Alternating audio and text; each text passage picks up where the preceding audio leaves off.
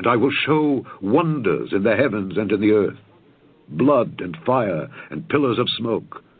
The sun shall be turned into darkness, and the moon into blood before the great and the terrible day of the Lord come. And it shall come to pass that whosoever shall call on the name of the Lord shall be delivered. For in Mount Zion and in Jerusalem shall be deliverance, as the Lord hath said, and in the remnant whom the Lord shall call.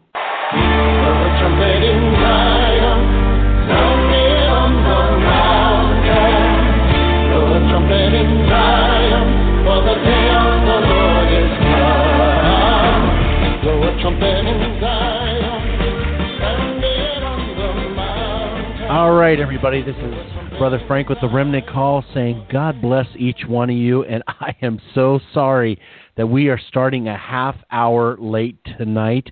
That is my fault. In the few years I've been doing this program, uh, now never had this happen, but tonight I was with some friends.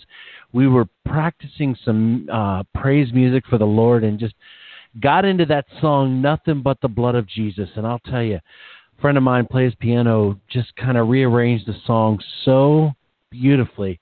I just absolutely got uh, totally overtaken by the song. And my wife's calling me like, "Hey, hey, your show, your show," and and I was just like on cloud nine on this because, folks, I'm telling you, it is nothing but the blood of Jesus that can save, that cleanses, that washes us white as snow, and it is so powerful. And so tonight, we've got a guest who knows about the blood, who understands what it can do, and he's going to help us to understand what it takes for us to walk deeper in our communion with the Lord. And that is none other than our good friend David Murry. And I'm going to bring David on here with us. Brother David, are you here tonight?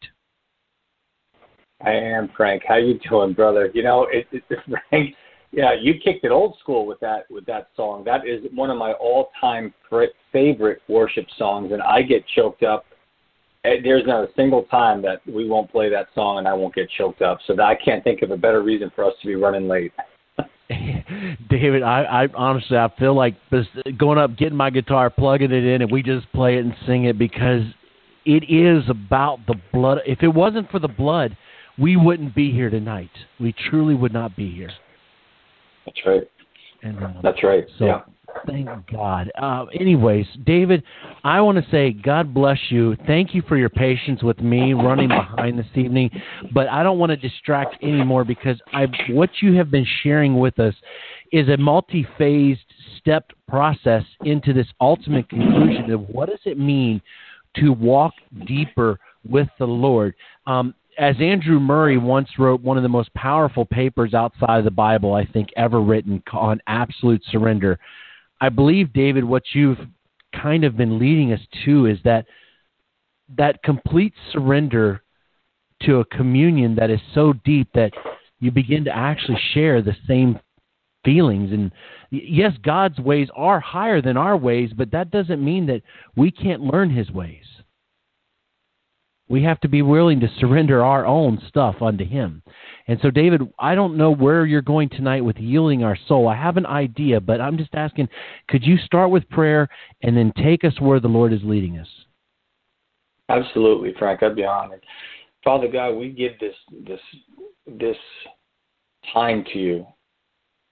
We give this teaching to you, Lord, as we get into your word. I just am in agreement with Frank, that we just speak blessings over the body of Christ that tunes into this, Lord God, that tunes into your word, that is hungry for you, or that is hungry for what you have and, and the invitation that you've given us to walk in greater intimacy and great intimacy with you. We thank you for scales falling off the eyes of the listeners, that bondage and chains be broken in the name of Messiah Yeshua, Jesus Christ, Lord God, the, the atonement, the propitiation of our sins. I thank you for your you confirming your word, Lord God. I thank you and I bless the body of Christ with greater revelations of your love tonight and through the word as we get into it this evening. In Jesus' name, amen. Amen. Amen. Well, Brother David, just take us uh, take us on that journey tonight into deeper communion.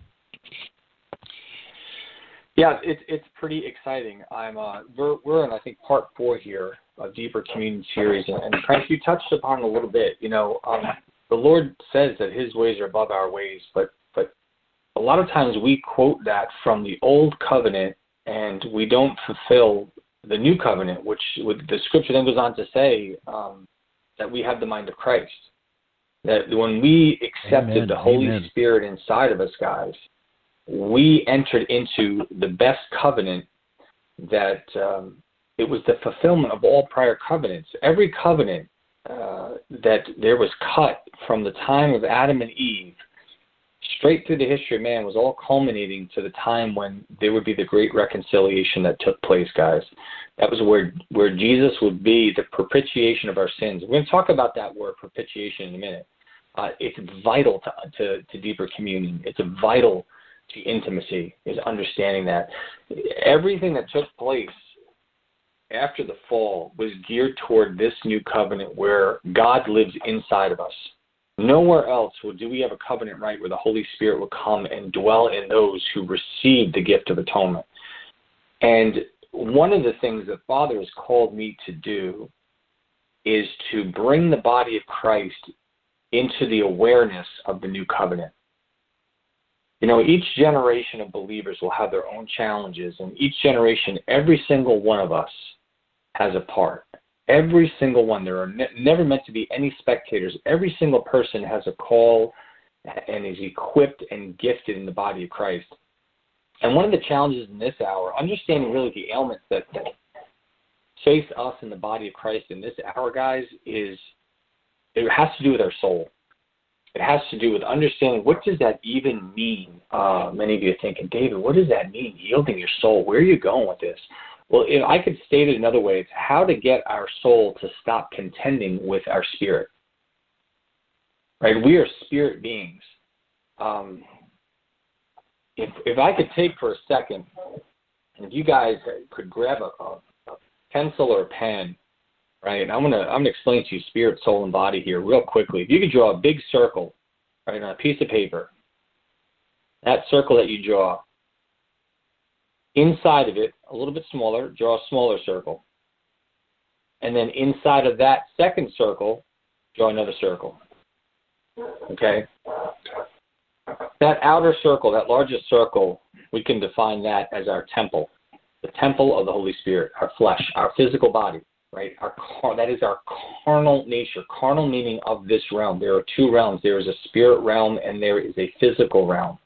The word carnal does not just talk about lustful living. It talks about things that involve the physical, tangible reality of this realm. Whether you're sitting on a chair, you're listening to through a computer, through a radio, those are all carnal things. Carnality doesn't necessarily mean bad. It's about context, guys. Right? So we have our flesh, our temple. That second circle that we drew is going to be our soul. Our soul is our mind, our will, and our emotions. Our beliefs, our thoughts, our will, our intention, our desire resides within this physical temple. The smaller circle, which is not based upon magnitude, but just for the purpose of this demonstration, that smaller circle is our spirit man. Guys, that is who we are. We are spirit beings.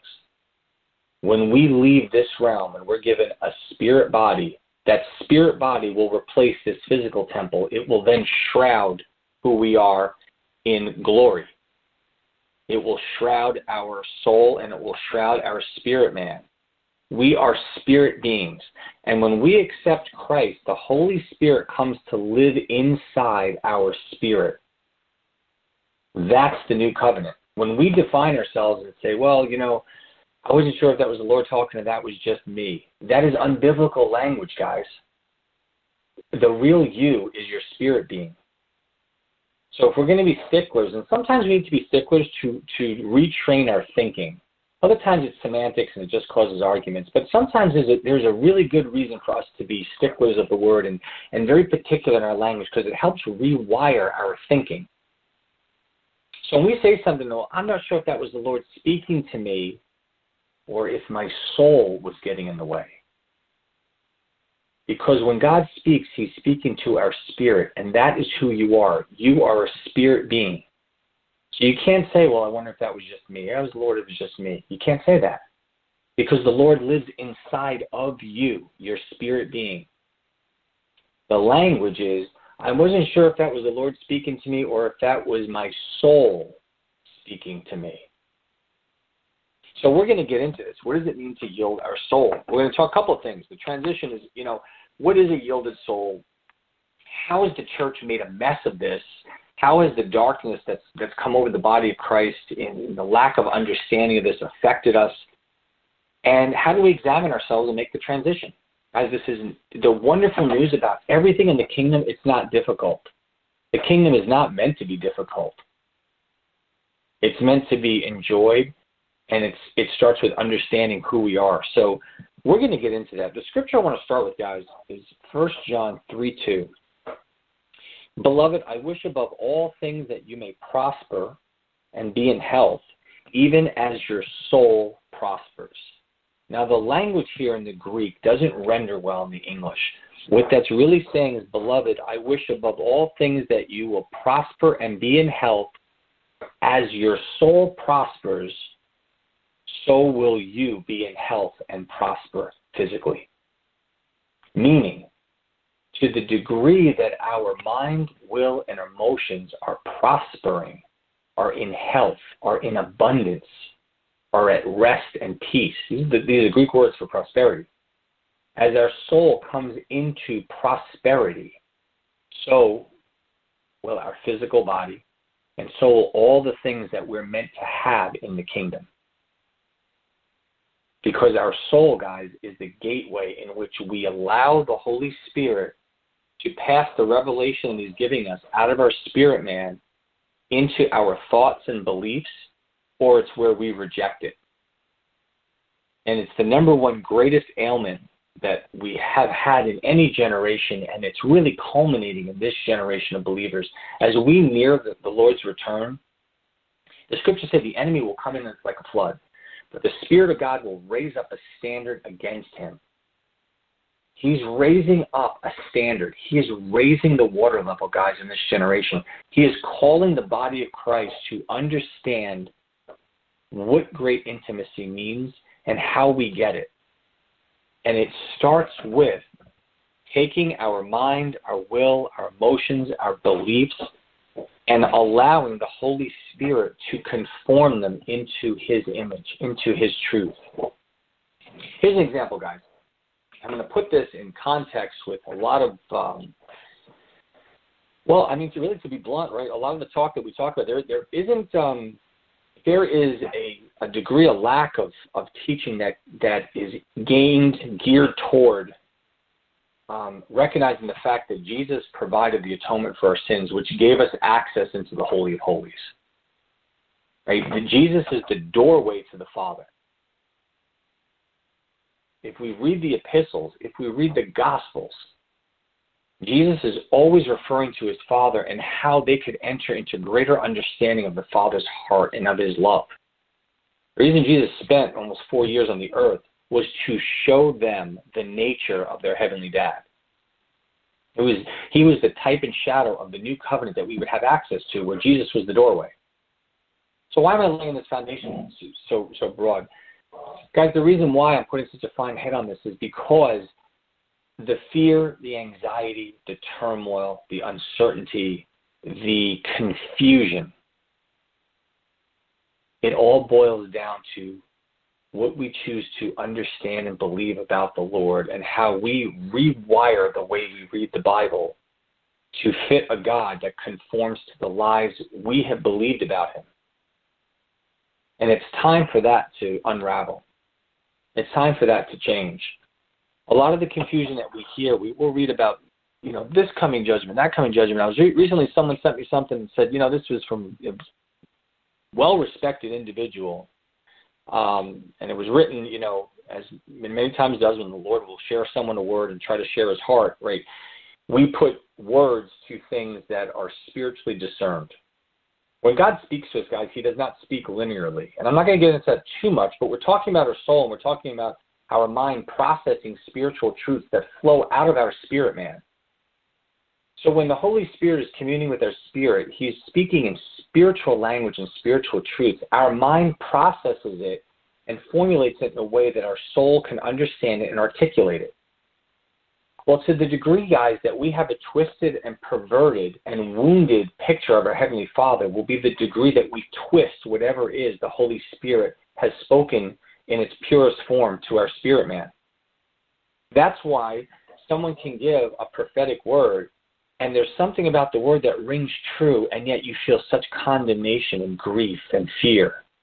It's not that the word was wrong, it's that the conduit was very impure. And I'll liken it like this the Holy Spirit, right, throughout all scripture, Jesus openly, plainly says it from the man's inner bellies will flow rivers of life. Right? The well, when Jesus spoke to the Samaritan woman and said, From you you will never thirst again, the well is eternal rest in the Lord. Whenever God talks about rest, he talks about wells of water. He talks about a tree being planted beside water, deep roots. That's our relationship. That's our intimacy. Whenever the Bible talks about rivers of water, it's talking about the power of the kingdom flowing through us. And the problem we have is that when the kingdom, when the Holy Spirit is trying to confirm the words of the Father, it doesn't come out of our spiritual mouth. It flows from our from our spirit man out through our understanding. Well, if I have a perverted form, if I have a fearful, judgmental form, not understanding that Jesus paid for all my sins, not understanding that I'm unconditionally loved and accepted, not understanding that I'm fully pleasing to Him, well, when I attempt to convey what God wants to do, guess what's going to happen? You have pure rivers of water flowing through rusty pipes, and you get rust water. And so it takes a lot of spiritual discernment to hear what the Holy Spirit is trying to say and to look past the junk of the, of the conduit. And what's happened is, for many of us, we've been so wounded by rusty pipes that we've turned off to the Holy Spirit. We've shut off communion. We've shut things down, and all that's left for us is fearful judgment. And so we tune into things that talk about judgment, talk about repentance, and we have no roadmap of intimacy. As we talked last week, that all discipline is aimed at greater intimacy. Discipline does not have any wrath. Now I know that grinds a lot of gears for some people, but that's simply because we're listening to people that are quoting the wrong covenant. And I'm going to give you guys some examples. Romans 3:25 1 John 2 2 and 1 John 4.10 all use the Greek word hilasmos. It's Strong's 2434. It means propitiation. Propitiation, guys, in the Greek means the atonement and the sacrifice of anger and wrath has been fully completed. I'm going to say that again. Propitiation means the wrath that a holy God required to be met out has been 100% atoned for. Jesus 100% atoned for the wrath of God on sin. Romans 3:25, 1 John 2:2, 1 John 4:10. As I invite you to read the entire chapter of Hebrews 10, goes into this in great detail. It's all throughout the new covenant. It is what the new covenant is. The Holy Spirit only came to, into our spirit being because wrath has been satisfied. The wrath that will come one day, and there is a wrath, will come on the demons, will come on Satan, will come on the beast and the Antichrist, will come on sin. Anyone who has not received Christ falls under the judgment that will befall sin. But the wrath of man was satisfied in the final Adam the final sacrifice. Guys, we must embrace that or we must choose to reject it. There's no gray.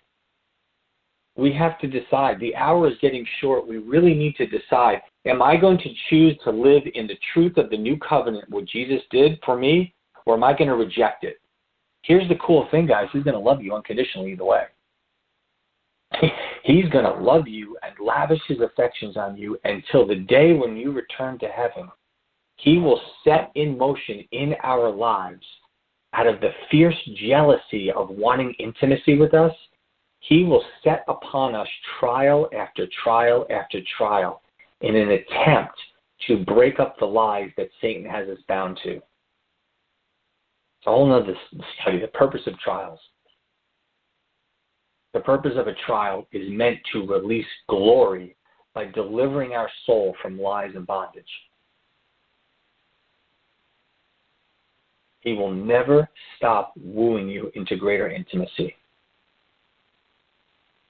So the question when I was praying, and I had some extra time praying because as Frank said, we ran a little bit late. I was asking Lord, what is one word that I can encourage my brothers and sisters with? And the Lord kept saying, choice.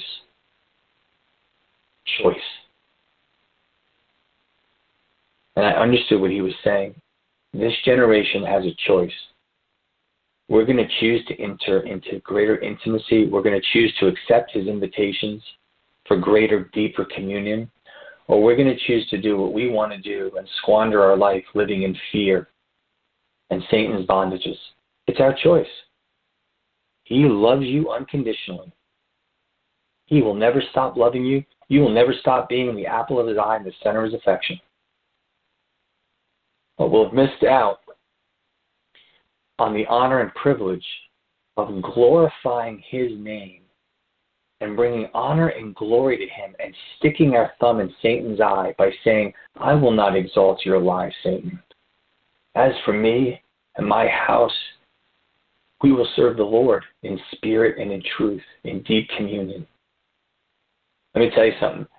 Nothing infuriates Satan more than a child of God who has begun to enter into intimacy. Satan doesn't care if we're afraid of judgment to come because Satan knows the word. He knows his creator.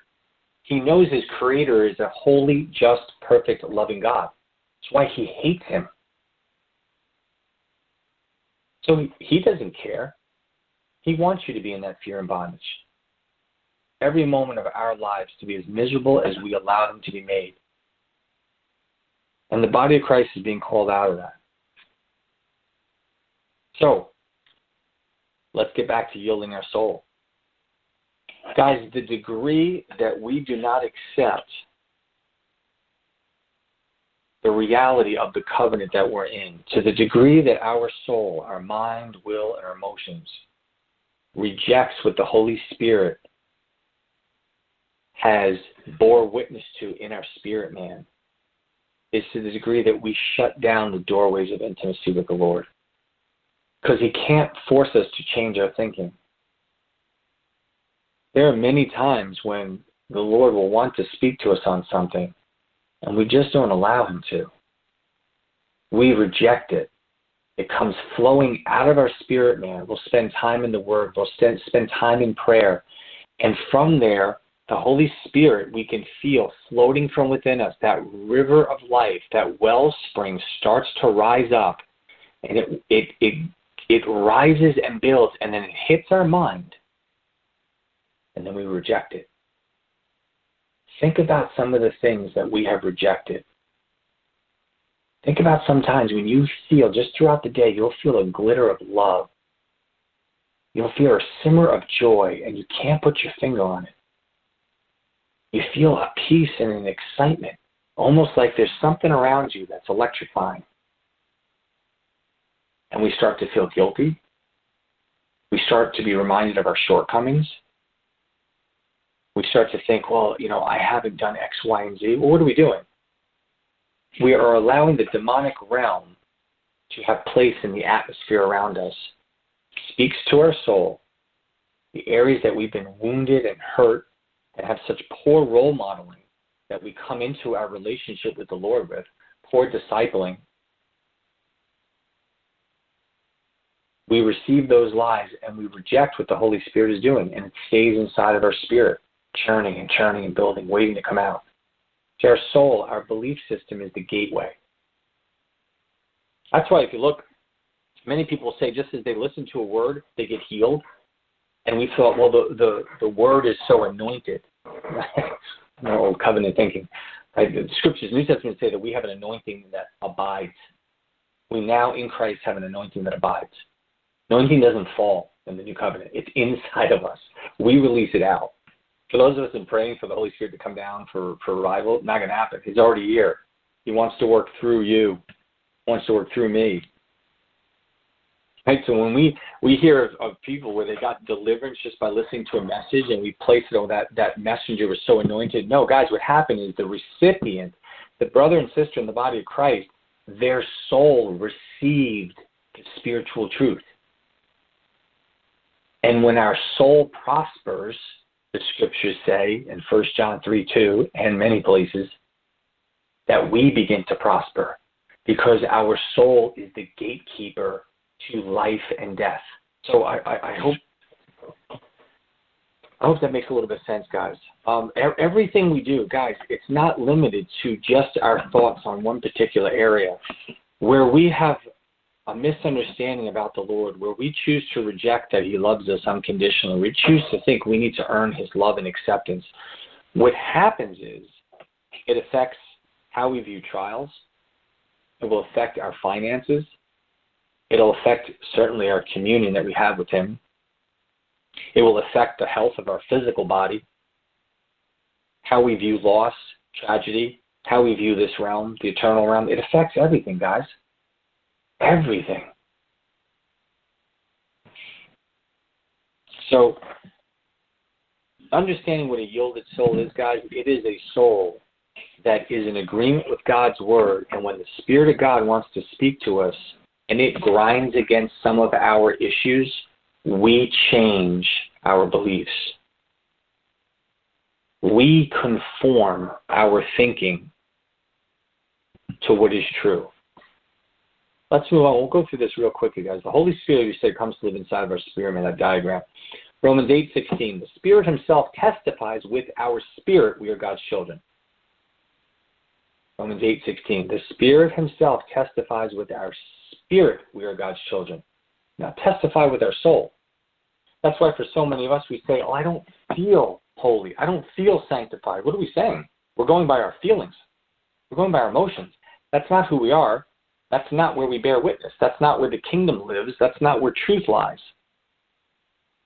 Ephesians 1:13 when you were believed when you believed you were marked in him with a seal the promised holy spirit guys yielding the soul means to agree what the lord has stated in his word is actually true none of us are going to be quick to suggest that we argue with god but here's the proof guys when we're struggling, where do our thoughts go to? Do our thoughts line up with God's word toward us, or are they toxic, self condemning? Remember, Satan is the accuser of the brethren. If we're accusing others or we're accusing ourselves, we are coming into agreement with demons. We are changing the spiritual atmosphere around us through the gateway of our soul to come into alignment with demonic principalities. And then we wonder why the body of Christ is so hurting and bruised and powerless and just so much of the ill timed stuff that's out there. God wants to heal all that, guys. Healing that takes place takes place within our mind, will, and emotions. Guys, let me give you some scriptures. Romans 8 6. The mind governed by the flesh is death, but the mind governed by the spirit is life and peace. We often deliberately choose to think of this verse only in terms of actions. And there's a reason for that. Because if we look at it in terms of actions, it's self righteousness, it's legalism, and we can justify ourselves. But that's contrary to the kingdom.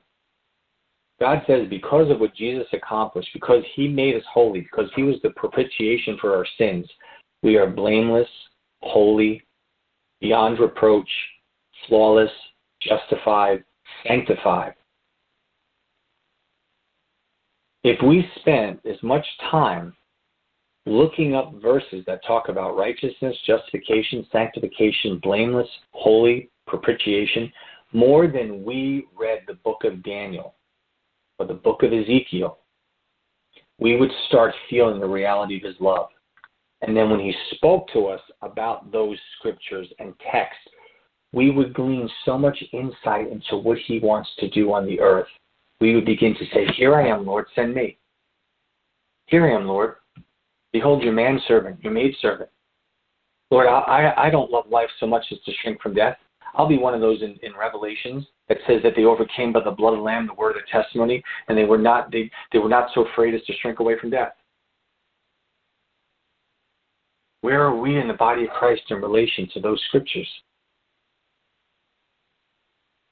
Guys, there's no condemnation in this. There's no condemnation in Christ Jesus. None. There's only invitations to greater intimacy. Guys, Proverbs 23 7, we'll talk about the soul. We're going to hit this home. For as a man thinks within himself, so he is. Guys, I won't read them all now. Look up Romans 12 2, 2 Corinthians 5, 2 Peter 119. They all refer to change that must take place in our soul, not our spirit. Because our spirit has been born again. Our soul is the gatekeeper. When Jesus stands at the door and knocks, guys, he's not knocking on our spirit. He already lives in there. The Holy Spirit's already there. Our spirit already already testifies with the Holy Spirit that we're sons of God. Jesus is knocking on the doors of our belief system, on our soul, that keeps the kingdom from prevents the kingdom from flowing like a river through us. Guys, this isn't an allegory. This is spiritual reality. Uh, guys, in one sense, guys, this is the milk of the word because this is the most basic understanding of the new covenant. But in another aspect, I recognize this is meat because this is heavy stuff. Guys, it's not fluff. You won't get fluff from me. You, you, you're not going to get fluff from me. And on my website, I talk about the areas where where God is disciplining the nations and disciplining the body. But what's in there, guys, is an understanding. It's designed to release greater intimacy, and it's designed to release the Great Commission, which the body of Christ has turned away from. And we're covering under loving discipline for rejecting the Great Commission. Right? So please hear me. Understanding intimacy, of the Lord, is, is the full package.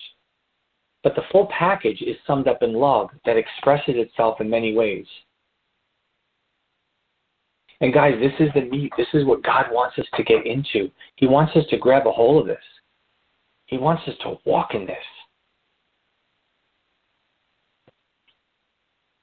This is what righteousness is, guys. Understanding who we are in Christ.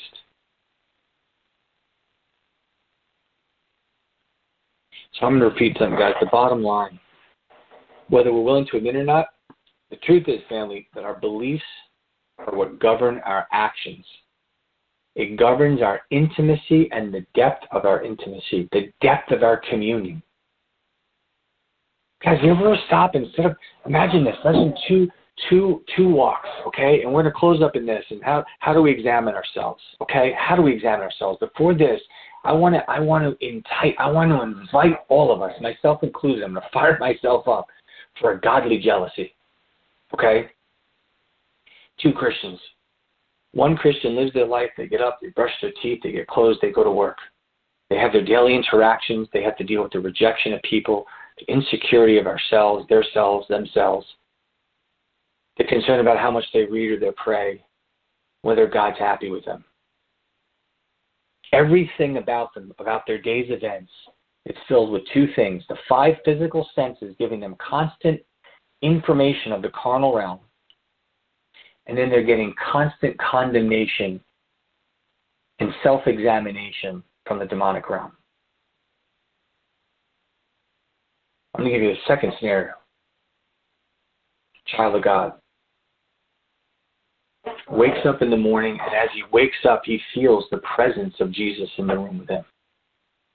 He gets up, goes take a shower. As he's taking a shower, as he's getting dressed, as he's brushing his teeth, as she's brushing her teeth, they feel the presence of God's love flowing in their inner man, vibrating like a warm blanket.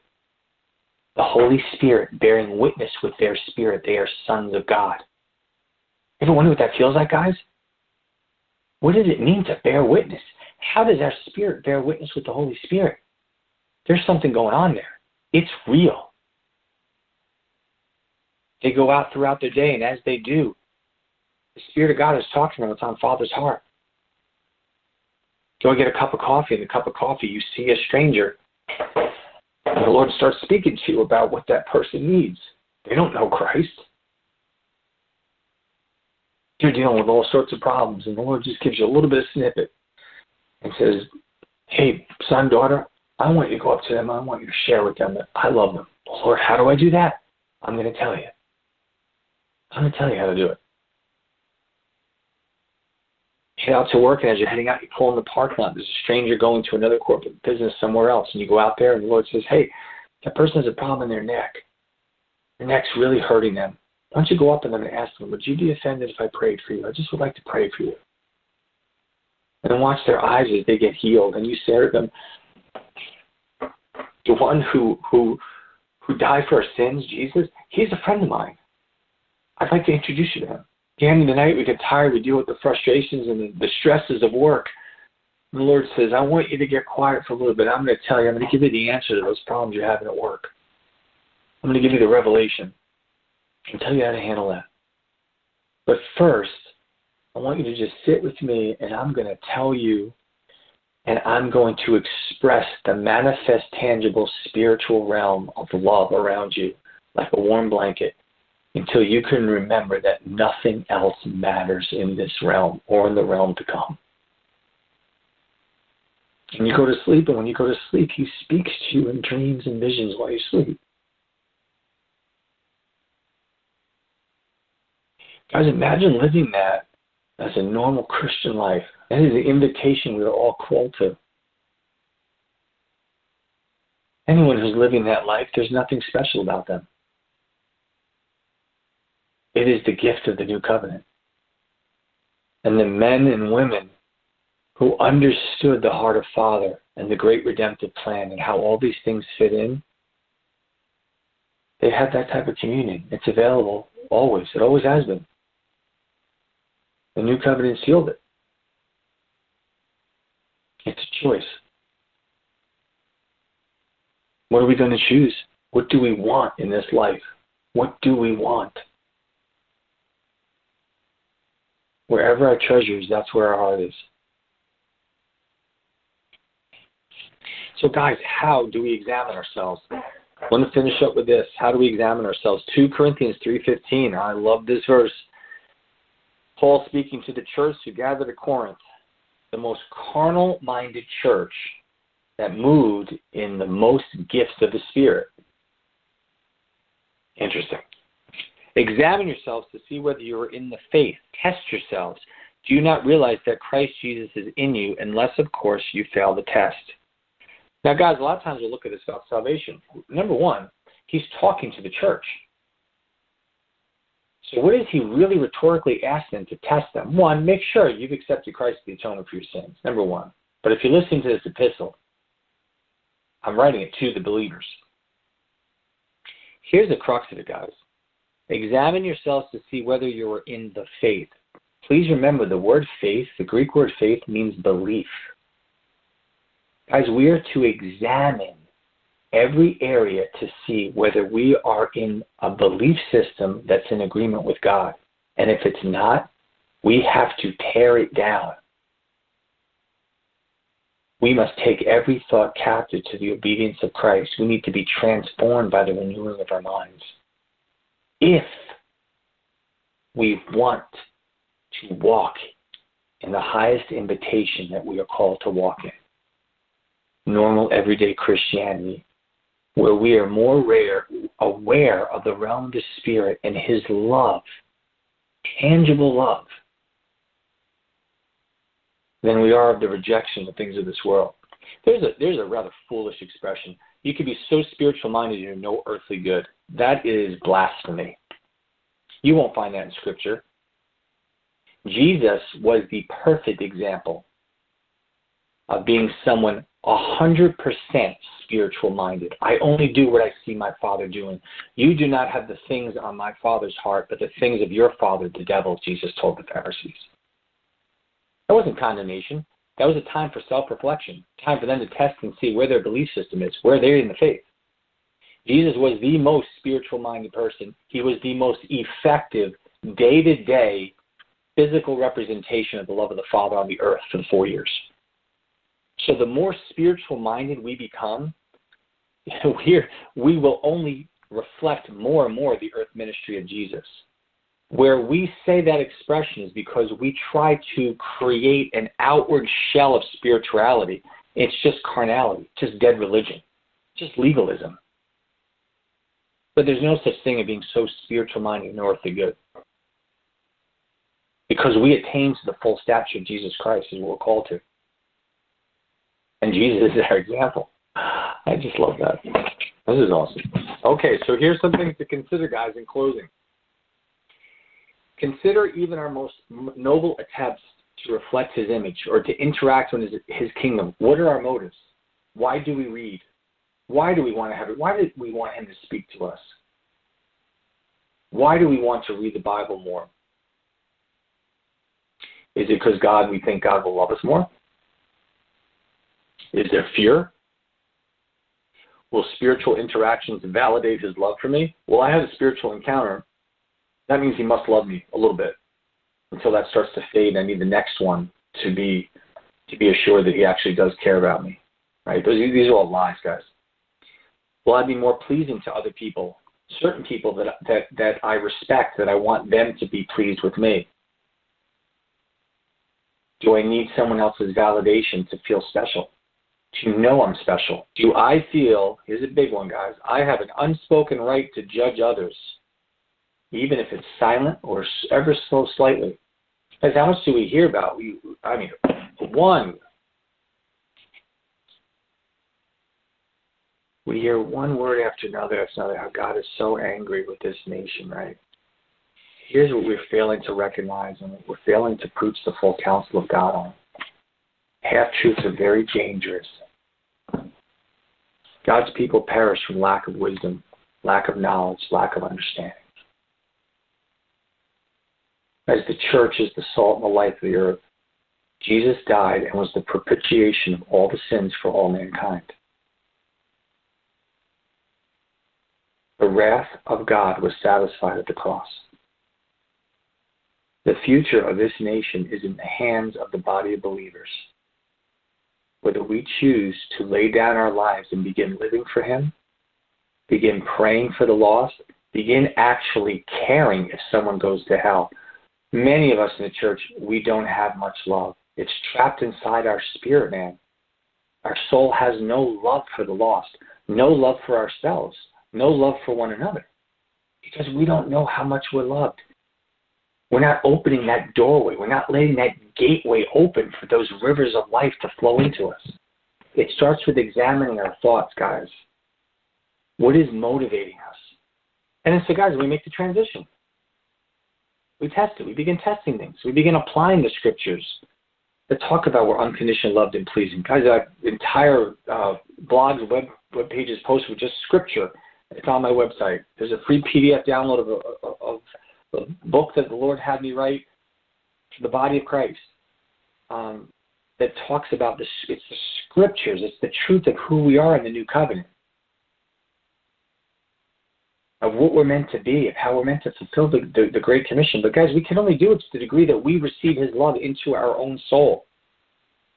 Deep communion it will only take place to the degree our soul begins to receive what's in our spirit man. We're born again in our soul, in our spirit. It's the soul that needs the transformation. Romans 12, 2. So, guys, let me finish with this. Romans 5, 5 says, In hope or confident expectation, that's the Greek word for hope. And hope does not put us to shame because God's love has been shed out, shed abroad, poured out in our hearts through the Holy Spirit who has been given to us. As their heart means inner man, the inner being. It's referring to our spirit. The love of God has been shed abroad in our innermost man. We need to let it out. We need to receive it. We have to accept it. And guys, it's going to take some courage, but the Holy Spirit's in you. We talk about how faithful Holy Spirit is. It's time to live it. It's time to live it. It's time to know that He's going to hold you and nothing can rob you out of the palm of His hand. When we're faithless, he remains faithful because he cannot disown himself, the scripture said. Rest in that, guys. He's calling you in this generation. Now is the time. So, what is a yielded soul? It is a mind, will, emotions, belief system that agrees with God's word. It means that when the Spirit of the Lord communes with our spirit man, speaks to us, when our mind begins to apprehend it, we don't reject it.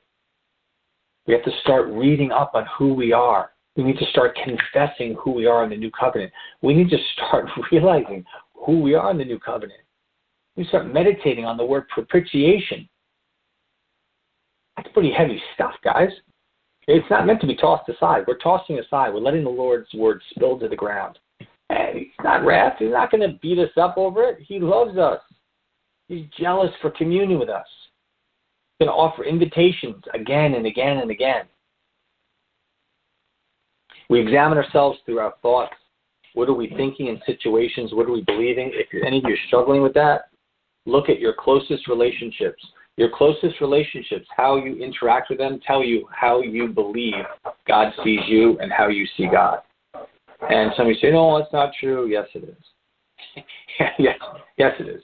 And Jesus makes many um, comparisons to husbands and wives in the church and the bride and bridegroom because we are most ourselves around the people we're most comfortable with. And we are most comfortable with the people we're most intimate with. That's why we say, oh, we always hurt our friends, we always hurt our spouses the most. It's because, you know, you know, we're safe with them. No, you're safe, you know, we're safe to be who we truly are. We wear masks with the world because we want the world to like us. We feel accepted by the people that love us the most, and so we are most ourselves. That's a reflection of what we really believe about ourselves and the Lord. So we could start there. But there's no condemnation, guys. He loves you. He loves you with a bottomless love, with a depthless love. And guys, the things I've shared with you, they're not allegories. I'm not talking in dark speech. I'm not talking in figures of speech. You can walk around feeling the tangible spiritual reality of his realm.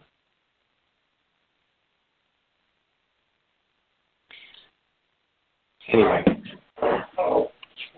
so that's oh, part Amen. four, guys, in deeper communion. Lord willing, we're going to continue to talk about other areas, daily practical application. Guys, if I'm sharing things in the Word and there's no application, I'll go far to say, guys, if anything we're listening to, we're talking to, and there is not a daily application of how we grow in intimacy, we need to ask the Lord how much we're to be to be tuning into these things. If it's not pointing us to the cross and then to the throne of our Father, if we're not growing in the reality of knowing who it is and what it means to be a son and daughter of the living God, we need to analyze what we're doing.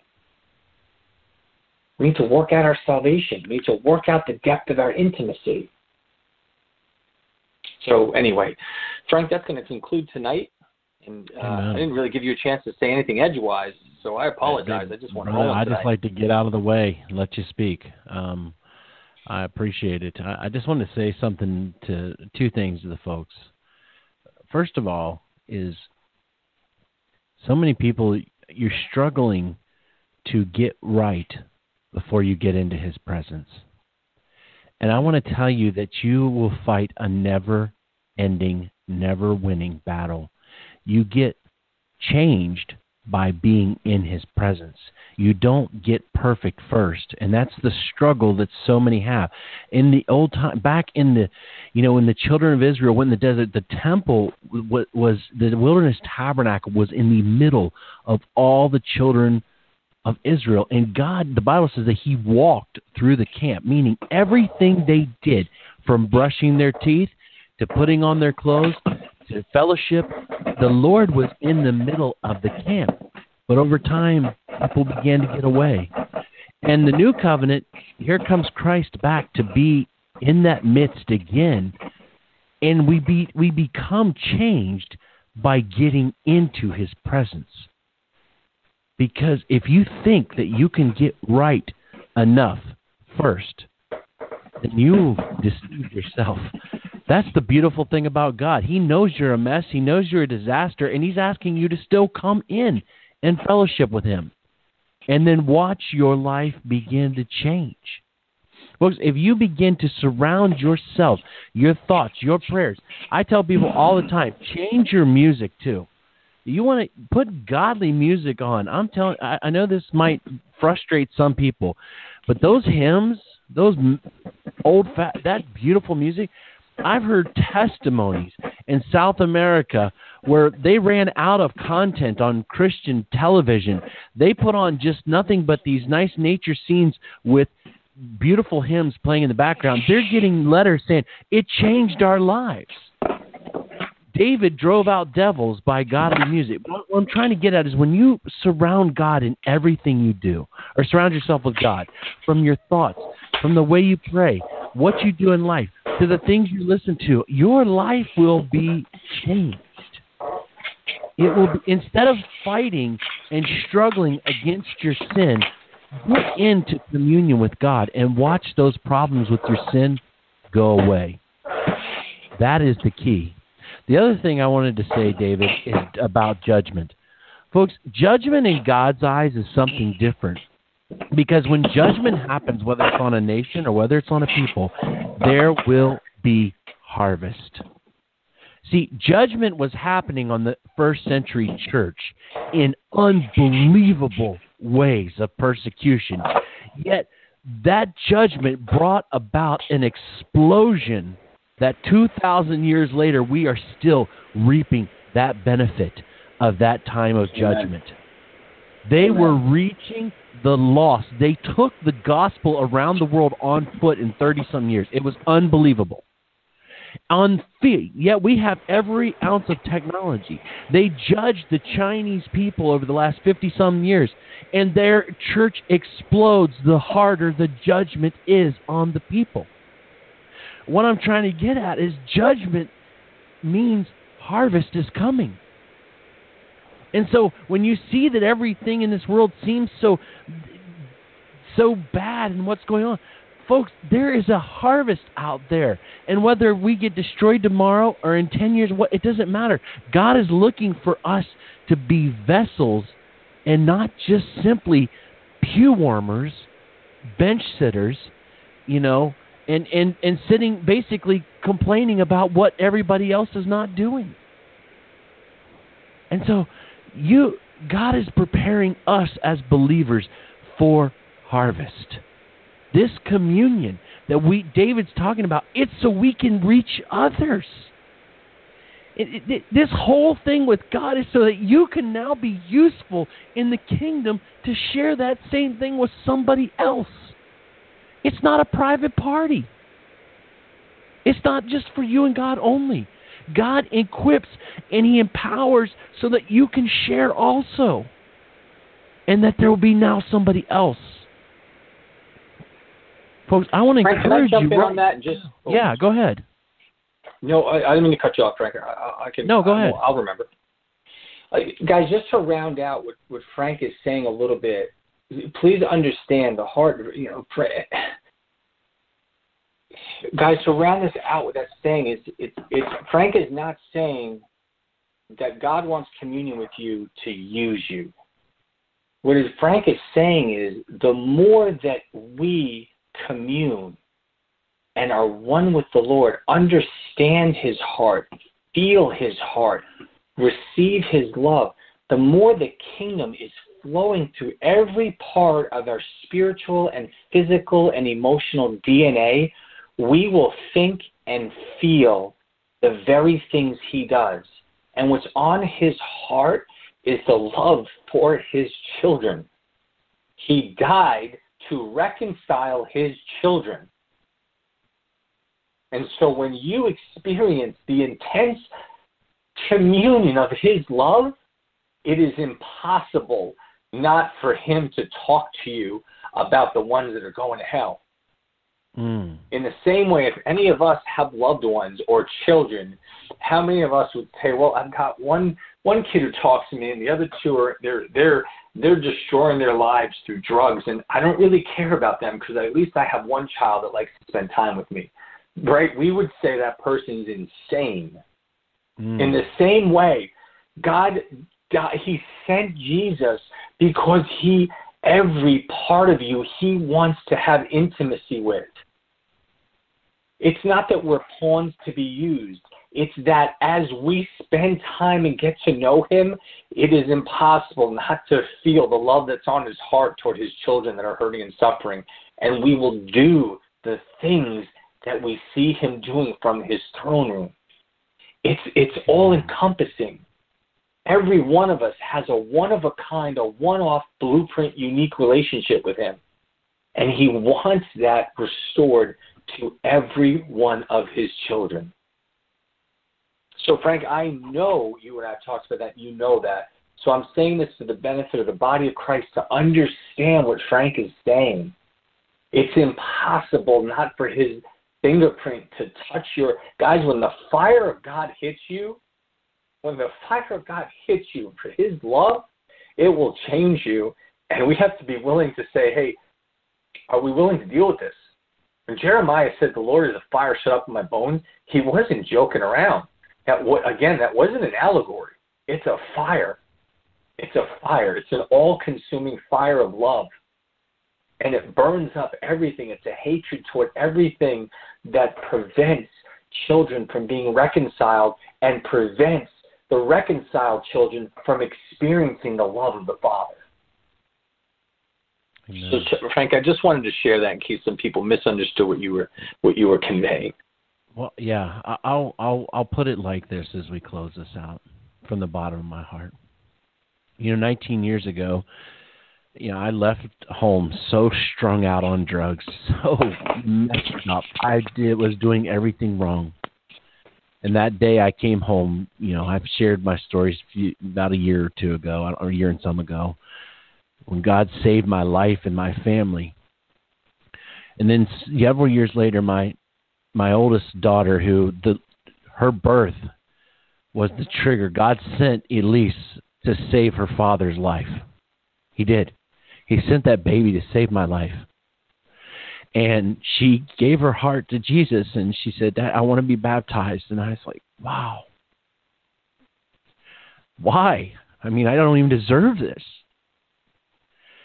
And then my youngest daughter, you know, she turned 12 and she she wanted to give her heart to Jesus too. And she went down in those waters of baptism and I was getting ready to go in there that day and uh, the pastor was a friend of mine. I, I said, "Can I go in, you know, the baptism? I want to be there with you." He said, "No, you're going to baptize her." And so I went in with her and I got to baptize my youngest daughter. And folks, at that moment, when I came out of there, if I would died right then, I would have been the happiest man on earth. Because God saved my life and my family. And if you've never experienced joy in your life, you don't you will never truly experience until you have led somebody to Jesus. Because it's one thing to have your life changed, it's so amazing.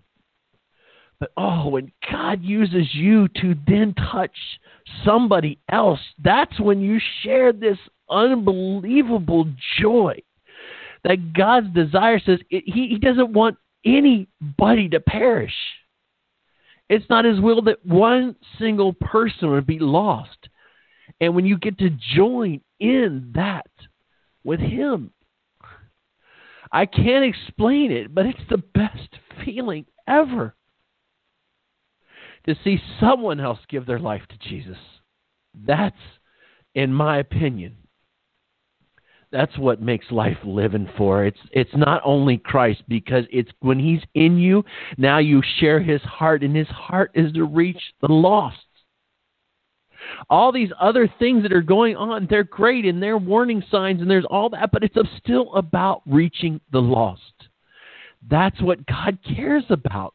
He reached us and he wants us to join in that fight with him to reach others and it feels I can't, David, you know what I'm talking about when you see a changed life. When you see somebody that was heading one way and God just gets a hold of them and shakes them up and turns that life around. It's what we live for. It's joy I can't even un- explain. And I'm sorry, folks. It's just I, I want you to experience. This is what God wants. I know it's what He wants. His, the Great Commission is a part of this. Is He wants us to share this love with other people. It's it's a it's it's the family of God. It's about family. And he wants a bigger family. And I want to I want to be a part of that. So everybody, David, thank you for so much for being a part of this show tonight. God bless you for staying on a little extra. I really uh, appreciate My honor. Thank it. you, Frank. Everybody, thank you so much. This is Brother Frank and Brother David and the Remnant Call, and I just want to say something, folks. God loves you. He's got a mission for you in his life. And a part of that mission begins with that communion with him. And when that communion place and he begins to share his heart, folks, you're going to start seeing people in totally different light. And he's going to share new things that you've never seen before. And you want to talk about your journey just beginning. Oh, I don't care how many years you've been in the Lord. When he starts to share his heart, it's like a brand new walk, and it is exciting. This is Brother Frank and Brother David saying good night to everybody and shalom.